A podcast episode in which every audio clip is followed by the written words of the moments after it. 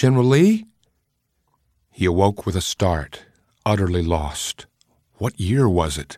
What place?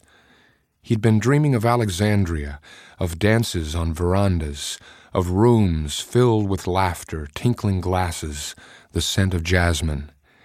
General Lee? It's the people, sir. The line extends back Franklin Street almost to the edge of the city, I'm told. May I send the first of them in? It was Walker, his aide, practically the last of them at the end, who wasn't little more than a boy. Not yet, Colonel. A moment more. Allow me to finish this correspondence, please. Walker saluted with his left arm, his right one gone at the elbow since Cold Harbor, turned on his heel, and pulled the door behind him. As he did so, the general picked up the letter he had been reading, brought it to his good eye, and turned to take advantage of the morning sun. Dear General Lee, it began, I beseech you yet again, sir, in the name of all that is right, all that is decent, all that is proper in the eyes of God, to free my Abraham.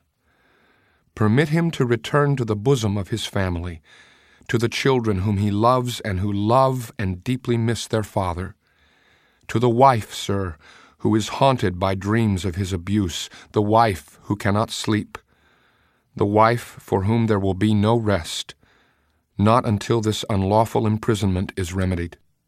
Surely, General Lee, you, you of all people, must know how madness threatens to engulf me in my grief. Sincerely, the letter was signed, Mary Todd Lincoln. Sincerely indeed, the general thought. He had heard, of course, what was being said in those last months that he himself was mad, that grief had driven him beyond reason, that the war finally had broken even him. Well, maybe it had, and why not?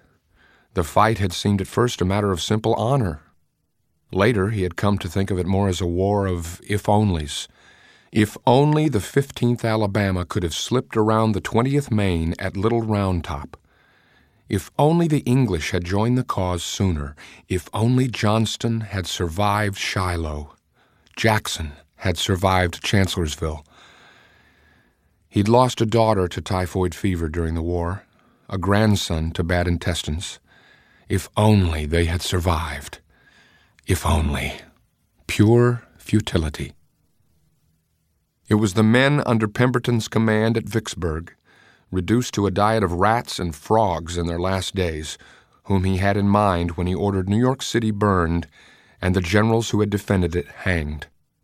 It was the boys he had left dead in the foothills of Pennsylvania in those last months, literal boys, still in knee pants, that he was thinking of when he torched Trenton and drove the Federal soldiers in Philadelphia into the icy Delaware to seek the mercy of the British gunboat captains rather than face his wrath. It was Richmond he saw as he entered Washington City on Christmas Day. What?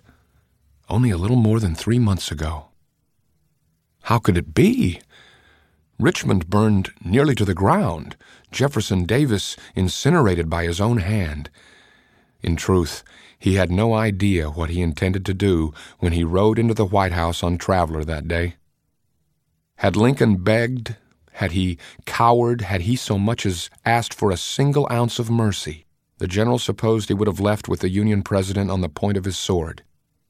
Instead, he ordered him thrown in chains, and there Mr. Lincoln remained to this day. Richmond. It was a capital itself these days and not just of a state, not just of a rebellious confederacy, but of a sprawling nation.